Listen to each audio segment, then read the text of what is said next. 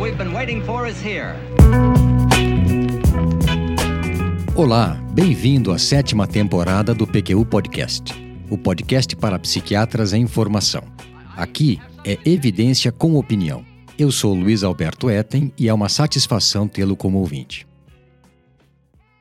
Esse episódio do PQU Podcast baseia-se no capítulo 17 da magnífica segunda edição do Manic Depressive Illness, Bipolar Disorders and Recurrent Depression, de Frederick Goodwin e Kay Jamison, de 2007, que, infelizmente, não tem tradução para o português. O meu exemplar eu ganhei de presente do Saulo Castel, também psiquiatra, amigo de longa data que hoje está radicado no Canadá. A primeira edição desse livro, uma obra-prima, contribuição única para a literatura sobre transtornos de humor, é de 1990. Frederick Goodwin, hoje com 84 anos, foi professor de psiquiatria da George Washington University Medical Center.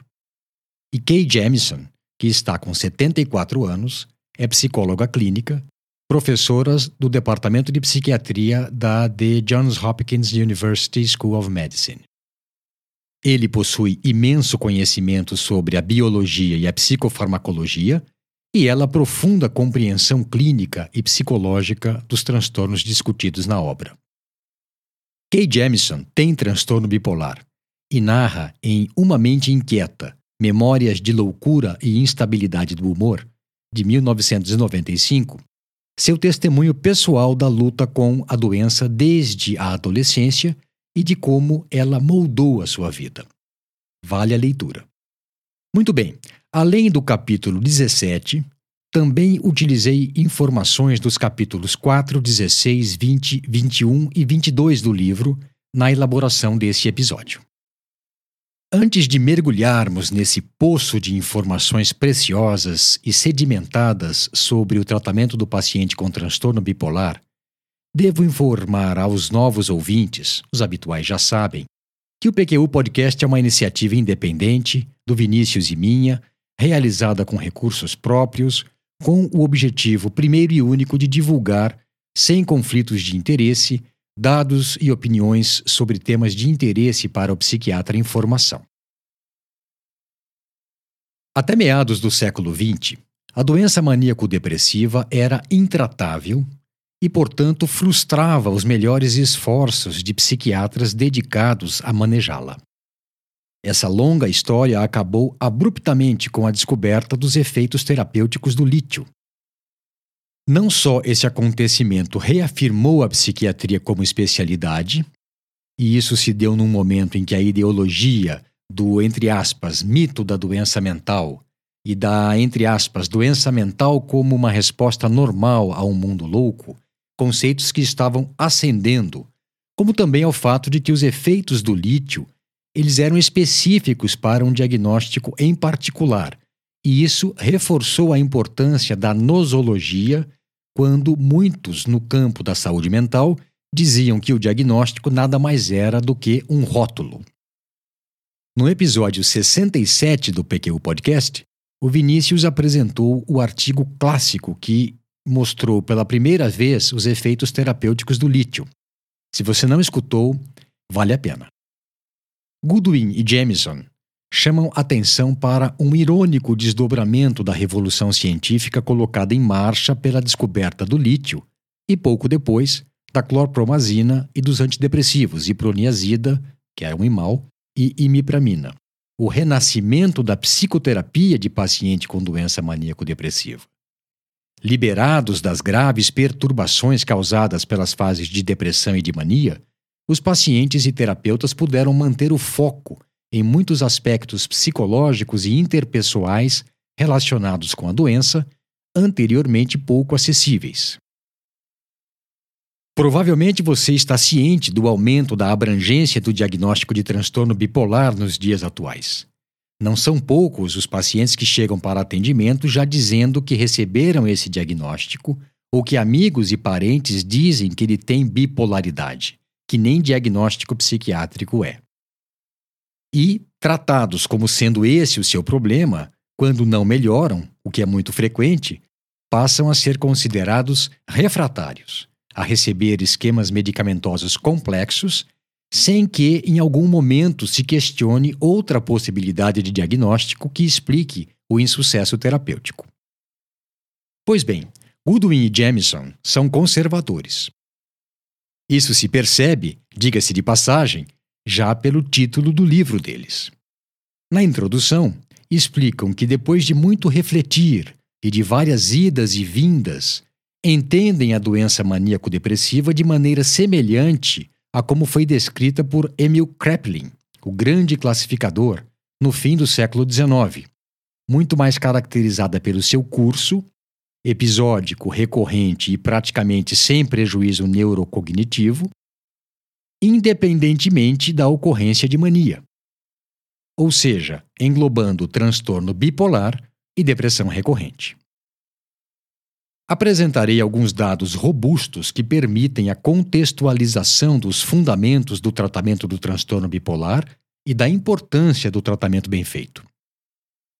O impacto que ela tem na vida das pessoas acometidas pode ser brutal e já se manifesta desde os primeiros sintomas, cuja identificação precisa, infelizmente, é rara, mas em geral surgem no fim da adolescência e início da idade adulta. A maioria dos pacientes com transtorno bipolar mantém prejuízo funcional mesmo após remissão sintomática sustentada. Conos e colaboradores, por exemplo, em artigo publicado em 2006, encontraram que, embora 90% dos pacientes estivessem recuperados um ano depois do primeiro episódio de mania, 61% deles não conseguiram retornar aos níveis de funcionamento pré-mórbido. Os indicadores de maior prejuízo funcional foram abuso de substâncias, menor idade de início do quadro e história familiar de transtornos afetivos. Embora os tratamentos disponíveis possam, em tese, permitir que os pacientes com doença maníaco-depressiva levem vidas relativamente normais, sem rupturas causadas pelos episódios de excitação ou depressão, e com menor risco de morte prematura resultante de suicídio, nós ainda estamos longe desse ideal da completa recuperação. Por trás dessa dura realidade estão muitos fatores interrelacionados. Demora para procurar tratamento e mais ainda para receber tratamento apropriado, atitude do paciente em relação ao diagnóstico e ao tratamento, variação do treinamento e da experiência do psiquiatra, características dos diversos serviços de saúde mental, disponibilidade dos familiares e de suporte social, presença de comorbidades e por aí vai. Nesse ponto, Goodwin e Jamison reiteram o que escreveram na primeira edição do livro, a de 1990, e que, atualmente, passados 14 anos da publicação da segunda edição, continua valendo. Apesar dos enormes progressos em virtualmente todos os frontes, aspas, simplesmente não se tem ainda conhecimento adequado da doença em todas as suas formas e complexidades, incluindo suas interações com diferenças individuais quanto a fatores ambientais, personalidade do paciente, bem como da resiliência psicológica e física dele. Fecha aspas. Apesar da divulgação do diagnóstico a ponto de ele ter sido até banalizado, as pessoas que têm mesmo transtorno bipolar ainda rodam muito, em média 10 anos antes de receberem o diagnóstico correto e o tratamento adequado. E nesse tempo não é que eles não tenham recebido tratamento algum, mas sim tratamento inadequado. Entre outras coisas, porque foram inicialmente diagnosticados como depressivos e receberam antidepressivos. Aliás, levantamentos realizados em locais de tratamento fora das universidades indicam que 50% ou mais dos pacientes com transtorno bipolar não tomam estabilizadores de humor. Isso me lembrou uma conversa que eu tive com o Vinícius, que reeditou bate-papos com vários outros colegas, em que concluímos que o tratamento medicamentoso para alguns transtornos, o TDAH e o transtorno bipolar, dentre eles, estão sendo muito mais utilizados. As prescrições de metilfenidato e de outros estimulantes, de valproato de sódio e de antipsicóticos atípicos aumentou enormemente, mas não tem sido utilizada para tratar pacientes que de fato se beneficiariam deles. Goodman e Jamison fizeram uma observação que continua valendo. A propósito, a maioria de suas afirmações sobre o encaminhamento terapêutico ainda é válida. A de que é difícil estimar a eficácia do tratamento medicamentoso para o paciente com transtorno bipolar que vemos na prática cotidiana. Isso porque a maior parte dos estudos é realizada em universidades, onde, por um lado, se oferece tratamento de melhor qualidade, mas, por outro, lida com pacientes mais graves, mais complicados e mais resistentes. Os estudos que eles revisaram para a elaboração desse capítulo do livro, dentre eles o STEP BD, o Programa de Melhoramento Sistemático do Tratamento para Transtorno Bipolar, do NIMH, e o estudo de segmento de pacientes da rede de centros acadêmicos da Fundação Stanley para transtorno bipolar mostram que, em termos de recuperação sintomática, a eficácia do tratamento realizado fora das universidades é melhor do que nos centros de referência, pelos motivos citados anteriormente. Mas, em termos de recuperação funcional, os resultados não são tão animadores em nenhum dos dois níveis de tratamento. Também, vamos e venhamos, isso não é difícil de compreender se levarmos em conta que nesses estudos foi avaliado o efeito de tratamento medicamentoso, enquanto para a recuperação funcional é preciso lidar com as feridas psicológicas, interpessoais e sociais, além do controle sintomático. Quanto a isso, não há como se superestimar a importância de um bem montado e completo encaminhamento terapêutico que inclua reabilitação psicossocial. As recomendações para o tratamento de pacientes com transtorno bipolar dadas por Goodwin e Jamison, eles próprios explicam, representam um destilado dos achados de pesquisa obtido pela leitura da literatura, da qual extraíram o núcleo essencial das evidências, contextualizado pela experiência clínica. As lacunas do conhecimento foram preenchidas tentativamente com opiniões pessoais e de colegas. Então, vamos a elas respeitando a sequência organizada pelos autores. O primeiro tópico é estágios do tratamento. Eu estranhei que começassem por aí, mas eles logo se explicam. Embora os muitos tratamentos possam controlar os sintomas agudos, a lógica do planejamento terapêutico deve ser baseada no curso natural da doença, que é recorrente e tende a piorar com o tempo. O tratamento agudo abrange o período entre o início da intervenção terapêutica para controle do episódio depressivo ou maníaco e a resposta clínica, idealmente a remissão sintomática. Essa fase usualmente dura de 6 a 12 semanas. O tratamento de continuação, ou fase de continuação do tratamento, tem esse nome pelo simples fato de que nela se continua com o tratamento que deu resultado no controle sintomático do episódio de depressão ou de mania, até o ponto de recuperação espontânea esperada de acordo com o curso natural da doença, ou seja, seis meses no caso de depressão bipolar e quatro meses no caso de mania, sendo que, nesse segundo caso, pode ser mais longo na dependência de ocorrência de depressão pós-mania e da possibilidade de período protraído de disforia e instabilidade do humor relacionadas aos danos externos e internos provocados pelo episódio de mania. A fase de manutenção tem como objetivo prevenir ou atenuar futuros episódios. Os autores chamam atenção para o fato de que, embora utilizado comumente, o termo mais adequado para essa fase seria de tratamento profilático de longo prazo, ou de profilaxia, já que teria a ver com interferência no curso natural da doença e não somente com a manutenção do que já foi feito.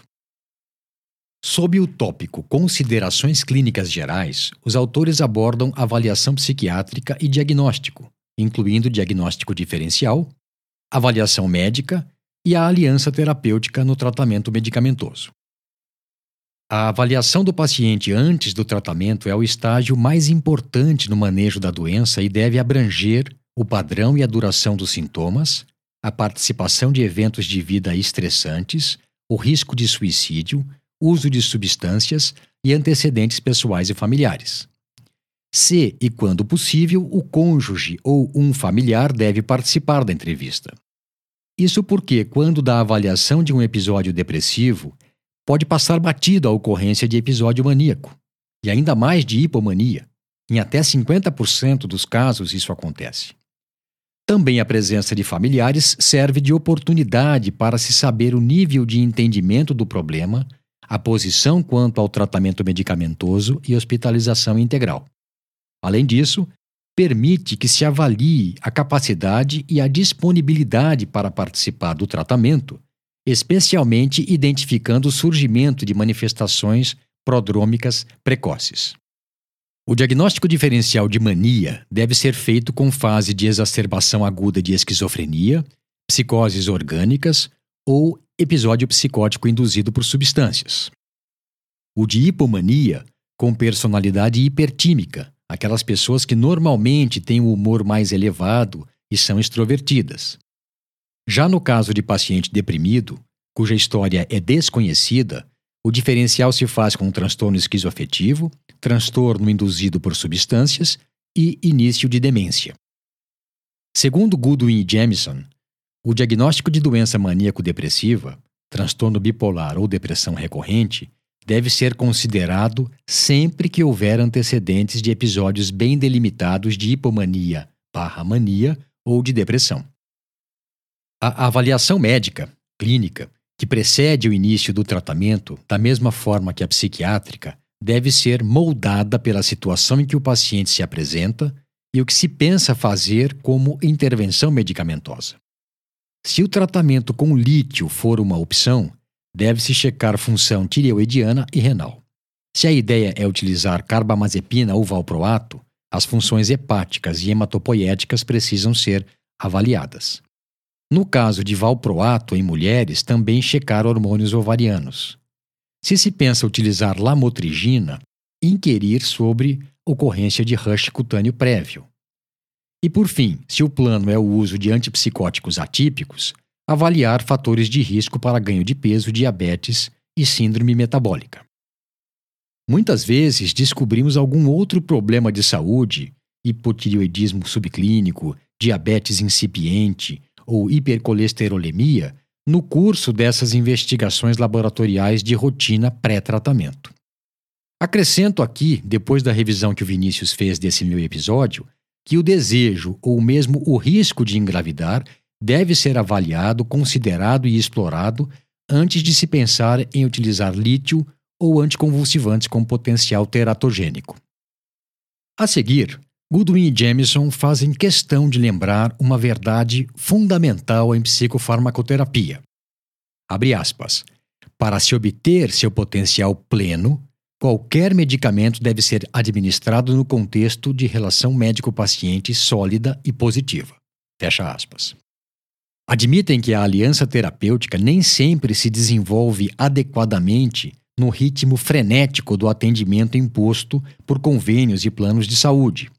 Comentam também que, por mais que se queira fazer o melhor pelo paciente, não é possível predizer com certeza se ele vai tolerar determinado medicamento, mesmo que seja o mais indicado no caso dele, ou se vai se beneficiar do tratamento, nem qual a dose será a mais efetiva. Por essa razão, porque tentativas e ajustes são necessários no decorrer do tratamento, enfatizam que o paciente deve ser informado disso. Afirmam que ele será mais cooperativo se o médico apresentar o tratamento como uma investigação conjunta, um microensaio clínico, inteiramente dependente do esforço e colaboração conjuntos. Ao mesmo tempo, chamam atenção para não se dar falsas expectativas aos pacientes e aos familiares dele pois se a primeira tentativa falhar sem que eles estejam cientes dessa possibilidade, a confiança, inicialmente depositada no médico, será abalada. Desde o princípio, paciente e seus familiares devem ser avisados de que, no caso de insucesso com um esquema medicamentoso, há várias alternativas terapêuticas comprovadamente eficazes. Não subestime o valor do acompanhamento psicológico, da psicoterapia, frequentemente não tão valorizada em tempos de tratamentos psicofarmacológicos cada vez mais sofisticados, no segmento de pacientes com transtorno bipolar, muitas vezes podendo, sem exagero, a psicoterapia fazer a diferença entre a vida e a morte, entre seguir tentando, apegado a um fio de esperança, e desistir de se tratar ou mesmo se suicidar. O depoimento de Kay Jamison em seu livro Uma Mente Inquieta é muito ilustrativo. Abre aspas. Nesse ponto da minha vida, eu não consigo me imaginar levando uma vida normal sem tomar o lítio e sem fazer psicoterapia.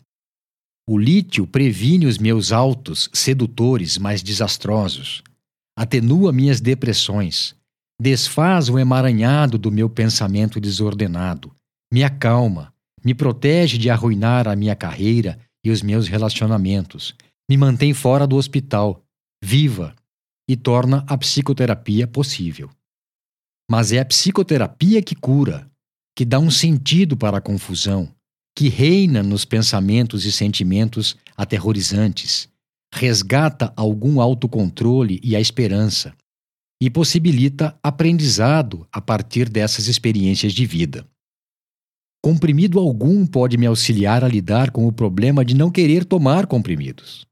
Do mesmo modo que não há psicoterapia sozinha que possa prevenir minhas manias e depressões. Eu preciso de ambos. É bizarro dever sua vida a comprimidos e a essa relação interpessoal profunda, única e estranha chamada psicoterapia. Mas é assim que é. Fecha aspas. Outro componente chave do tratamento de pacientes com transtorno bipolar é a orientação terapêutica, incluindo a importância do exercício regular, de alimentação balanceada, porque, pelo padrão de hipoglicemia relativa observado em alguns casos, cujas manifestações perturbam o humor, os pacientes podem se confundir achando que estão tendo algum tipo de recaída, sendo que estão apenas se alimentando mal. Também de técnicas de redução de estresse, tais como meditação e yoga, das medidas de higiene do sono para que a sua qualidade seja melhor e da participação em grupos de autoajuda e em associações de pacientes e familiares. Para melhorar e manter boa adesão ao tratamento, visto que não há muita pesquisa especificamente visando essa faceta do tratamento de pacientes com doença maníaco-depressiva, os autores sugerem, além da boa relação médico-paciente e do suporte de familiares e amigos, os seguintes cuidados: minimizar tanto quanto possível o número de medicamentos utilizados. Amenizar e cuidar atentamente dos efeitos colaterais deles. Verificar ativamente a adesão. Examinar as suas próprias crenças, bem como as do paciente, sobre o uso continuado e prolongado das medicações. Orientar o paciente e os familiares dele sobre o transtorno bipolar e a interferência positiva da medicação no curso natural da doença. E encorajar a realização de psicoterapia coadjuvante. Finalmente, como bônus para você que chegou até aqui, alguns princípios gerais de Goodwin e Jameson para o manejo do paciente com doença maníaco-depressiva. Incluir familiar na avaliação inicial e, quando apropriado, no segmento do paciente. Utilizar um registro, um life chart, da história do paciente e monitorar o curso da doença. Almejar o que eles denominaram efetividade balanceada, ou seja, dar igual importância à tolerabilidade, eficácia e segurança do medicamento. Dentre os agentes comprovadamente eficazes, melhor começar com o mais bem tolerado. Os efeitos colaterais que mais preocupam os pacientes são ganho de peso, prejuízo cognitivo e sedação. Tratar os sintomas mais perturbadores, abuso de substâncias, ansiedade comórbida e efeitos colaterais energicamente. Pacientes com transtorno bipolar 2 são mais sensíveis a efeitos colaterais do que os bipolar 1. Focalizar a psicoterapia em adesão ao tratamento, psicoeducação, e na importância da integridade da variação circadiana. Investigar ativamente ideação e comportamento suicida persistentes, especialmente se houver planejamento específico. Se antidepressivos forem necessários para o tratamento agudo de depressão bipolar, incluir estabilizador de humor no esquema terapêutico. Não manter antidepressivos para pacientes com transtorno bipolar, a não ser que as tentativas de retirada sejam fracassadas. Observar sinais de virada hipomaníaca ou maníaca e ou aumento de ciclagem. E, finalmente, quando a monoterapia com estabilizador de humor se mostrar inadequada, utilizar combinações em doses modestas. O lítio interage sinergicamente com alguns anticonvulsivantes.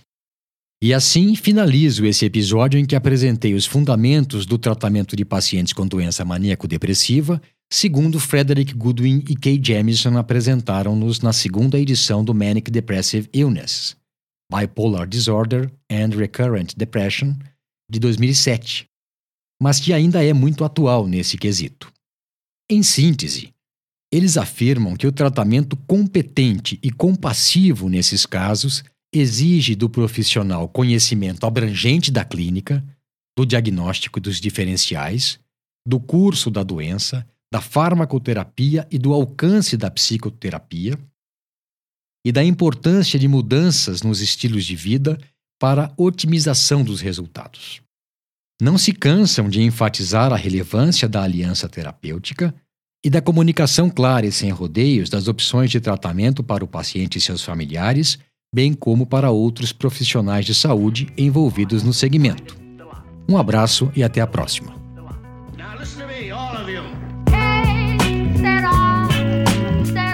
Acesse a nossa página no Facebook e siga-nos no Instagram para ficar por dentro de tudo o que acontece no PQ Podcast.